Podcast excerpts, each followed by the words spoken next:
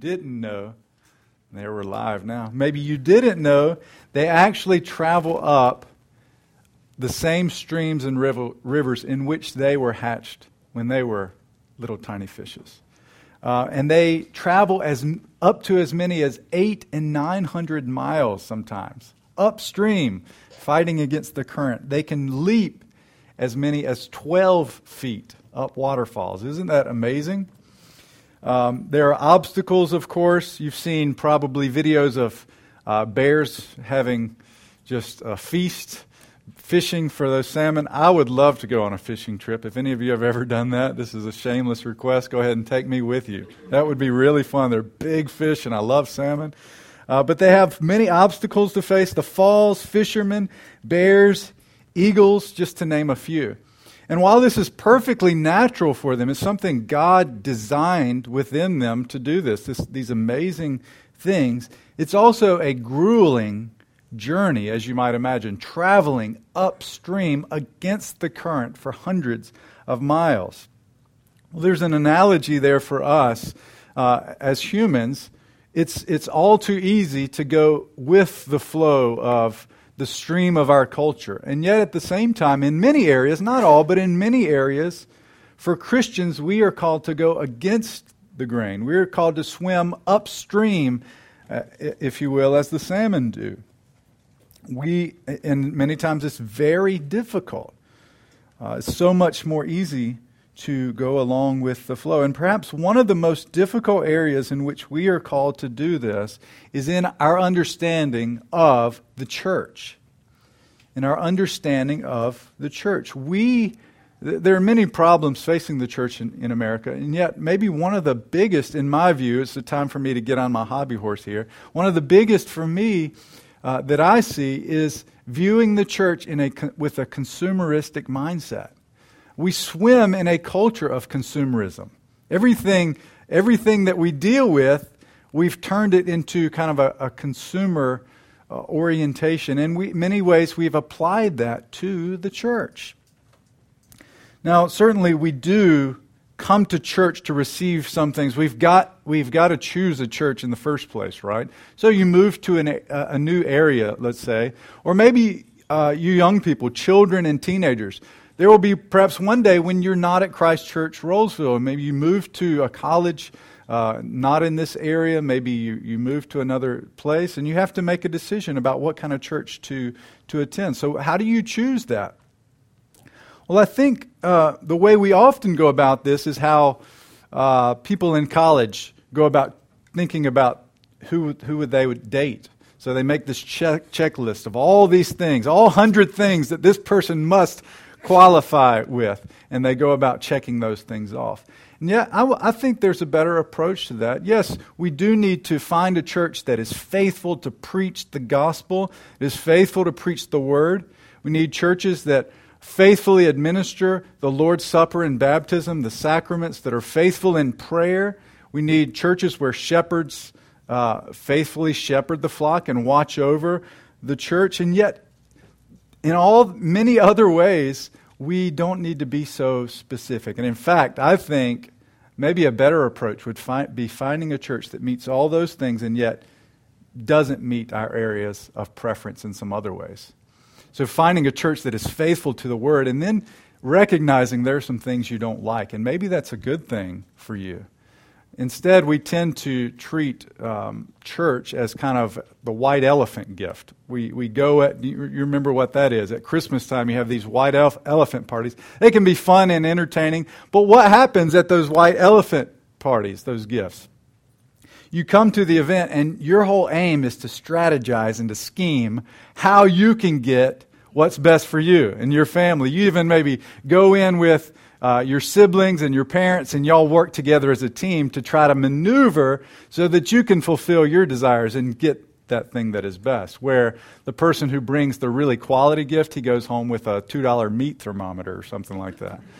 But, but rather than that, maybe we ought to see the church as, as uh, an ice cream social. So at a previous church, First Baptist, they would have this ice cream social where everybody would make their own unique ice cream, homemade ice cream. There'd be lemon, there'd be strawberry, there'd be cookies and cream, all homemade. And they would all bring it to the church for the common good. They would bring it all to the church to share what they had, not in order to consume what they could, but to distribute liberally among everyone else. See, this view of the church is contrasted with a consumeristic mentality of the church. It's, an, it's a view of the church as commitment and service to a people. And this view becomes clear when we approach a passage like we have today in 1 Corinthians 12, where Paul seeks to motivate and encourage and change the perspective of this church in Corinth to make it one of bringing all the gifts that God has given them so that together they would feast on the greatness and goodness of God. Let's look at our passage, 1 Corinthians 12, 1 through 31. Now, concerning spiritual gifts, brothers, I do not want you to be uninformed. You know that when you were pagans, you were led astray to mute idols, however, you were led. Therefore, I want you to understand that no one speaking in the Spirit of God ever says, Jesus is accursed, and no one can say Jesus is Lord except in the Spirit the Holy Spirit. Now, there are a variety of gifts, but the same Spirit. And there are varieties of service, but the same Lord. And there are varieties of activities, but it is the same God who empowers them all in everyone. To each is given the manifestation of the Spirit for the common good. For to one is given through the Spirit the utterance of wisdom, and to another the utterance of knowledge according to the same Spirit, to another faith by the same Spirit, to another gifts of healing by the one Spirit to another the workings of miracles, to another prophecy, to another the ability to distinguish between spirits, to another various kinds of tongues, and to another the interpretation of tongues. All these are empowered by one and the same Spirit who apportions to each one individually as he wills. For just as the body is one and has many members, and all the members of the body, though many, are one body, so it is with Christ. For in one spirit we were all baptized into one body, Jews or Greeks, slaves or free, and all were made to drink of one spirit. For the body does not consist of one member, but many. If the foot should say, Because I'm not a hand, I do not belong to the body, that would not make it any less a part of the body. And if the ear should say, Because I am not an eye, I do not belong to the body, that would not make it any less a part of the body. If the whole body were an eye, where would the be the sense of hearing? If the whole body were an ear, where would be the sense of smell? But as it is, God arranged the members in the body, each one of them as He chose. If all were a single member, where would the body be? As it is, there are many parts, yet one body. The eye cannot say to the hand, I have no need of you, nor again the head to the feet, I have no need of you. On the contrary, the parts of the body that seem to be weaker are indispensable. And on those parts of the body that we think less honorable, we bestow the greater honor. And our unpresentable parts are treated with greater modesty, which our more presentable parts do not require. But God has so composed the body, giving greater honor to the part that lacked it, that there be, may be no division in the body, but that the members may have the same care for one another. If one member suffers, all suffer together. If one member is honored, all rejoice together. Now you are the body of Christ and individually members of it. And God has appointed in the church first apostles, second prophets, third teachers, then miracles, then gifts of healing, helping, administrating, and various kinds of tongues. Are all apostles? Are all prophets? Are all teachers? Do all work miracles? Do all possess gifts of healing?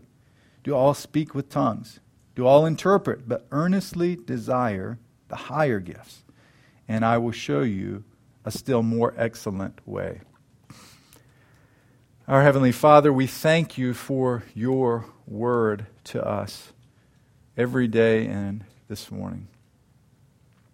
It is a treasure, it is a lamp to our feet and a light to our path. We pray that you would help us to treasure it as it truly is your word to us. Open our ears that we may hear, open our hearts that we may receive, all that you have for us in it. We pray this in Christ's name. Amen. The truth of this passage is that God has given his people a diversity of gifts so that the church will be built up and unified by their use. God has given his people many different gifts so that the church would be strengthened. In other words, our strength comes from the differences that we have as we serve one another in love. Therefore, brothers and sisters, we must strive to use our gifts week in and week out as we gather together for the common good, for the good of the church, for building one another up in the faith. Now let's walk through this passage to see Paul's flow of thought, and then we'll turn to a few truths and applications about spiritual gifts. So, first, look at verses 1 through 3. In this chapter, Paul continues to address different issues that the Corinthians have asked him about. So we see this how he introduces the different subjects. He says, Now concerning spiritual gifts or spiritual things. And we know that the Corinthians were getting all sorts of things wrong about what spirituality is. They thought spirituality was expressed in their own individualism, in the expression of their own unique gifts in order to draw attention to themselves. They thought um, spirituality was expressed through their own wisdom or knowledge. But Paul acknowledges that many of their misunderstandings about church and spirituality were due in some part because of their history, because of the, their background, because who they were. When they were pagans, they were led astray by idols. So it's almost as if Paul feels a sort of apathy, uh, uh, empathy toward them because they just don't know any better, because of their background, because they were led astray by these mute idols, by idolatry. Uh, just as an aside, this reminds us of the patience we ought to have with uh, new believers, with those who are new to the faith, maybe who had different backgrounds than we did, weren't as fortunate as we were to have grown up in Christian homes. Maybe they haven't been exposed to the things of God in the Bible. Um, so then we learn from Paul that we are to be uh, clear about the truth, but patient as we teach. So Paul, for the Corinthians, sets to uh, define for them that which is spiritual. And he uses two truths to go about it. First, he says, No one speaking by the Spirit of God says Jesus is accursed.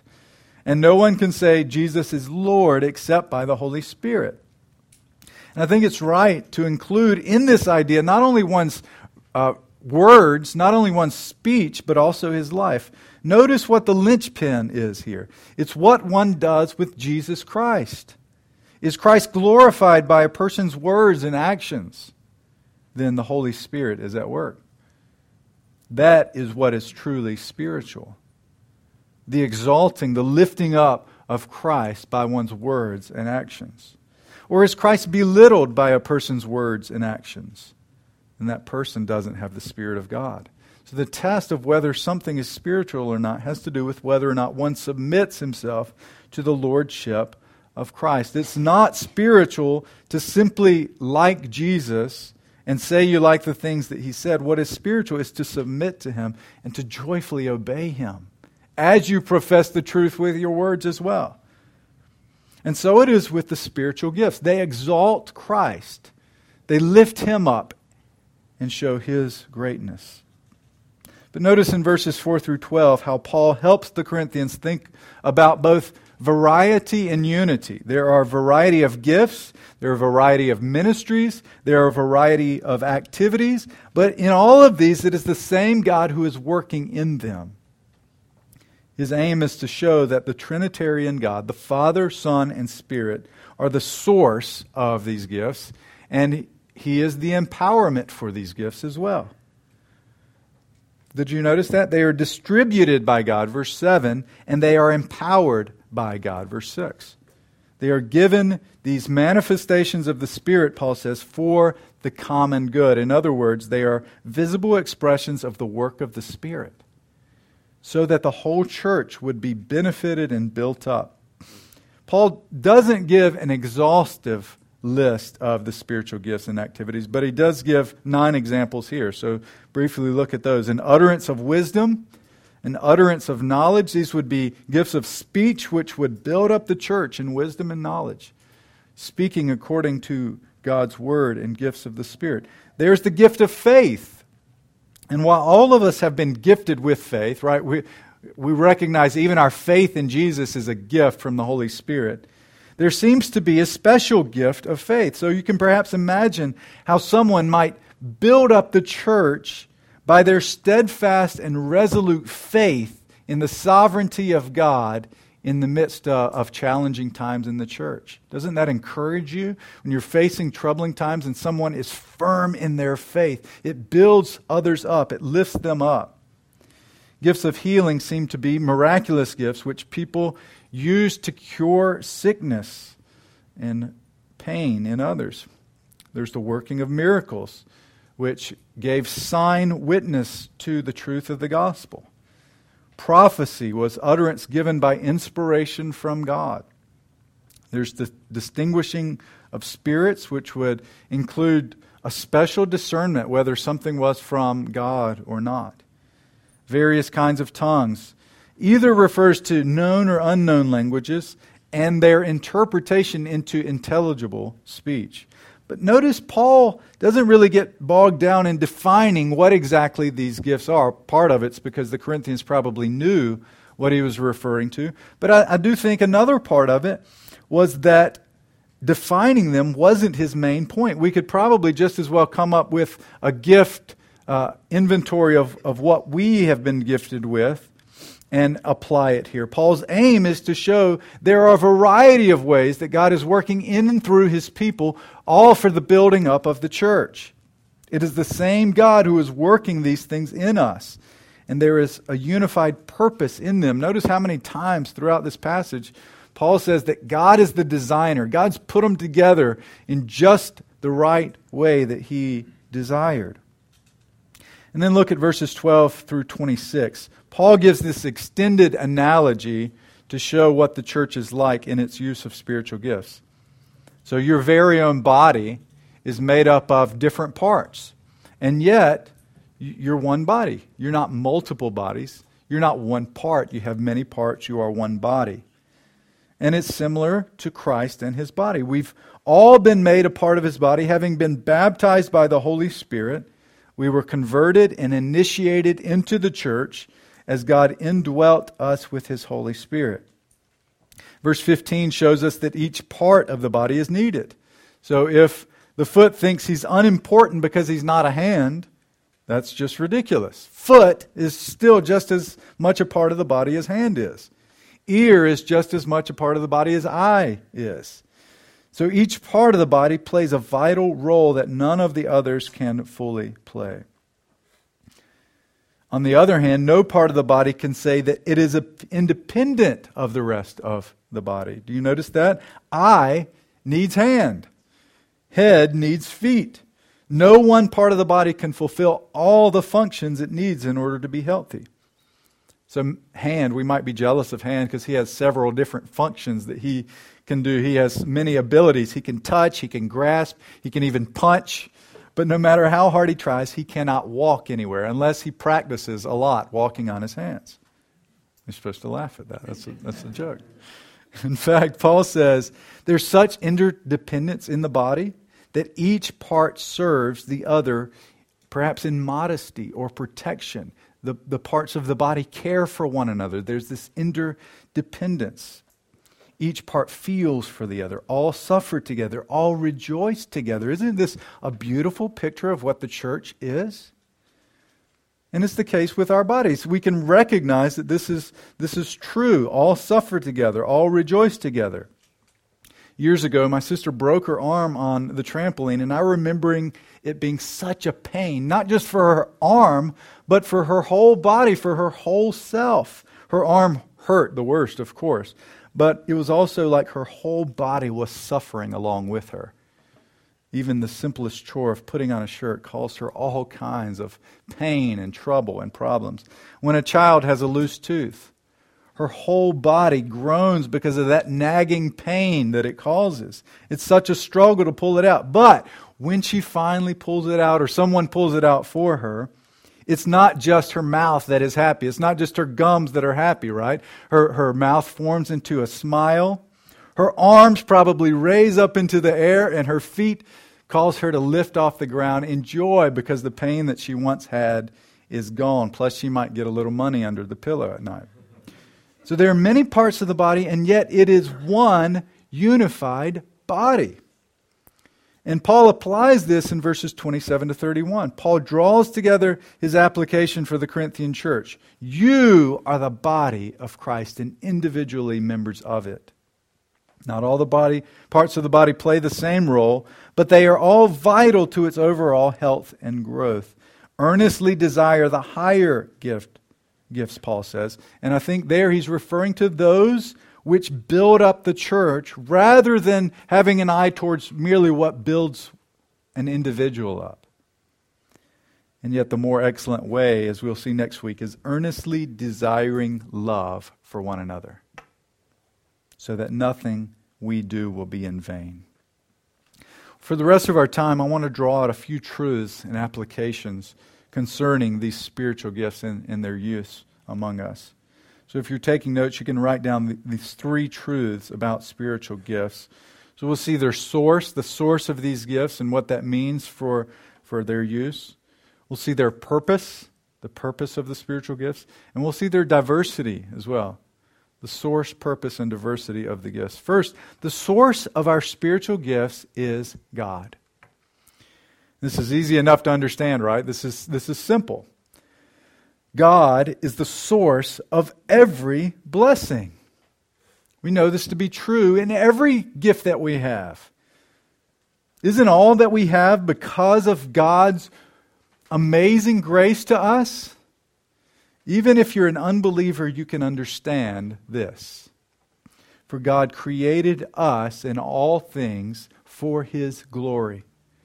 Yet we have lived selfishly for ourselves, for our own pleasures and the scripture tells us that because of this, we deserve the penalty of death, both physical death and spiritual death, everlasting death in hell. And though each and every one of us deserves that, he has given us mercy. Even, even unbelievers, even those who are rebellious against God and his word, he has given mercy. So every time you put your toes in the sand and feel the warmth of the sun at the beach, he, you are experiencing a mercy of God. Every time you recline after a delicious meal, you are experiencing the undeserved mercy of God. Every time you feel a comforting hug, every time you're moved to laughter, every time you get to see or experience something beautiful, this is the mercy of God. For each and every one of us deserves only the wrath of God because of our sins. It's important for you to know, if you're an unbeliever, if you're, if you're a Christian, that He won't hold off punishing sinners forever. He won't delay forever. He is delaying for a time. But His mercy is meant to lead you to repentance, to turning away from your sin and embracing Jesus. For the scripture teaches, while we were yet sinners, God sent his only Son, Jesus, to take that punishment that we deserve, to take the punishment for sinners. God placed upon Jesus the sins of his people when he died on the cross. And he tells us there is forgiveness of sins in none other than Jesus. So turn from your sins. Embrace Jesus Christ. Let God's mercy melt your heart in repentance and faith. Let those joys that you experience day in and day out awaken you from the spell that sin casts, that you might embrace Him. I experienced it even this morning as we were singing of God's mercy to us in Christ. It was kind of just clicked in my head as we were singing Man of Sorrows, like, why would I ever want to live for my own selfish pleasures when Jesus has done this for me.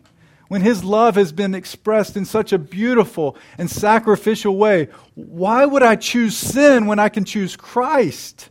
See, as we gather week in and week out, God is breaking the spell of sin over us. As this good news of Jesus Christ proclaimed for us as his body and blood is offered to us, he is breaking the spell of sin over us. So, won't you allow this gospel to melt your heart? That you would embrace him by faith and live for him. All that we have is from his grace. Getting back to the. And it's the same way, in the same way, Scripture teaches us that God is the source of these spiritual gifts as well. He's the, the source of all things, and He empowers their use.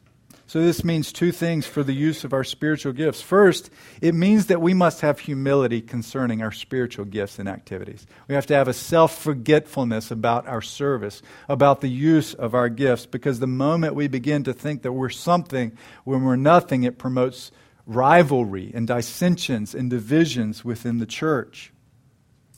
And yet, at the same time, since it is God who has given the gifts, we cannot belittle our value to the church. Do you hear those, those twin truths?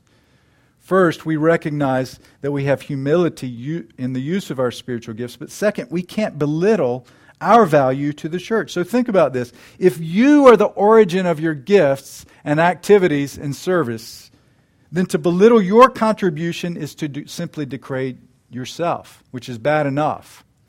But if God is the origin of your gifts, if God is the empowerment of your gifts, then to belittle your contribution is to degrade God Himself, the giver and strength of our gifts. In other words, each and every member in our church is here not simply to receive, but also to give. Not simply to receive a ministry, but to minister. Perhaps a good indicator of the health of a church is to what extent it recognizes the value in every single member, from richest to poorest, from youngest to oldest, from strongest to weakest. But consider for yourselves, brothers and sisters, what is your tendency in these things? To think highly of yourself in your own service? To, to become prideful about what you do in service to others in the church and outside the church? Or to belittle what you have to offer? Remember, God is the source and empowerment for our gifts. And so this implies a responsibility to use what He's given us as good stewards. So take note that God is the source of our gifts, and He's given them for a purpose. So that's the second truth here. The purpose of our gifts is the common good. The purpose of our gifts is the common good. So all things, of course, must be done for the glory of the Lord. We just saw that in 1 Corinthians 10. Whatever you do, whether you eat or drink, live for the glory of God. But it turns out that these, this is not mutually exclusive with working for the common good. Working and serving and using our gifts within the church for the common good gives glory to God. So, whenever we come together as a church, we are using some gift. Maybe you have a gift of encouragement. Maybe you can sing really well. You have a gift of faith or hospitality or discernment. Whatever gift you have, let us use them for the common good, for the building up of the church. And here, let me give you two statements which I think will help us in, in using our gifts for the common good. First, you should think more about the common good than your own personal fulfillment in the use of your spiritual gifts. So if the first thing in your mind is your own personal fulfillment in using your gifts, you're getting things backwards. Think first about the common good of the church. And related to this, second, you should think more about the common good than your own personal giftedness. There's a slight difference there. In other words, some people put a lot, lot of stock, most stock in maybe personal gifting inventories, and there can be some value in that. But what's more important in my mind would be something like a, a church needs inventory. Considering what does the church need? Where is it lacking? What, what do the members of the church? What are their physical and emotional and spiritual needs? And how can I be ser- of service to them? So think about it like this. Let's say you've been invited by a friend to help him make some repairs at his house. And you think, well, I'm really good at a hammer. I have a hammer. So you head over to his house with a hammer and you are determined to use it no matter what the need is. Wouldn't it be a better idea to actually find out what it is that your friend needs? What the repairs are that are needed at his house? Rather than just saying, I'll use my hammer, however, whatever need he has, I'll use my hammer to fix it. In the church, if you only think about your gifts, then you might not think there's anywhere you can serve. If, however, you, you take inventory of the needs of the church, then you, along with everyone else, can come together to see how to meet those needs. So, this is the purpose of our gifts the building up of the body, the good of the church, for the health of everyone in the flock. The last truth about spiritual gifts is this the diversity of our gifts necessitates interdependence. The diversity of our gifts necessitate, necessitates interdependence. So, in other words, None of us are equipped to deal with everything all the time. We all have strengths, we all have weaknesses, we all see some things clearly, and we all have blind spots as well. So, the wisdom of God in how He has arranged the body is this you fill in for my weak spots, and I'll fill in for yours. And we all do that for each other. So, this is why you don't have a basketball team with all point guards, and you don't have a soccer team with all goalkeepers. You need different players with different skills to fill different roles within the church. So, this is the beauty of diversity. We tend to think of all the problems that will arise from having diversity in the church different people from different backgrounds, different, um, different age groupings, and there are a lot of challenges that come with that diversity. And yet, Without ignoring potential challenges, perhaps we should be eager to think of all the benefits to having people who are different than us among us, to being a part of a group which is different in a variety of ways. Just think about the people in, in this room right here and how you're different from someone sitting across the room or how you're different from the person sitting next to you. We've all been gifted and blessed in a variety of different ways. The ways we are different from one another can actually be a great benefit to us. We're united together not because we're all alike, but because we are one in Christ and what He has done for us. And here's the really good news about all of this. Since God is the one who has given us the gifts, since God has arranged the body just as He has seen fit, God will not leave us insufficiently equipped to meet our needs. So if there's a need, if there's a real need and not just a want, God will equip us to fill that need. God is sovereign over who we are and how He has composed the body. So it only makes sense that God will give us what we need when we need it. Or perhaps He will strengthen our faith so that we can bear up under challenges together, so that we can pull together under different trials and difficulties. But what it will require is humble commitment to the Lord, humble commitment to one another, and to using our gifts for the common good. So, brothers and sisters, let us excel in this. With the gifts God has given us, let us excel in coming together week in and week out throughout the week, blessing one another, strengthening one another, building one another up in the faith. Our gifts, our resources, our time, Let's pull them all together for the common good because God has given us everything that we need. He has forgiven you in Christ. He has brought you into his family. He has indwelt you by his Holy Spirit, those of you who are in Christ, and he has gifted us for service. So let us excel in this work among one another for the glory of God and for the good of his church. Let's pray together.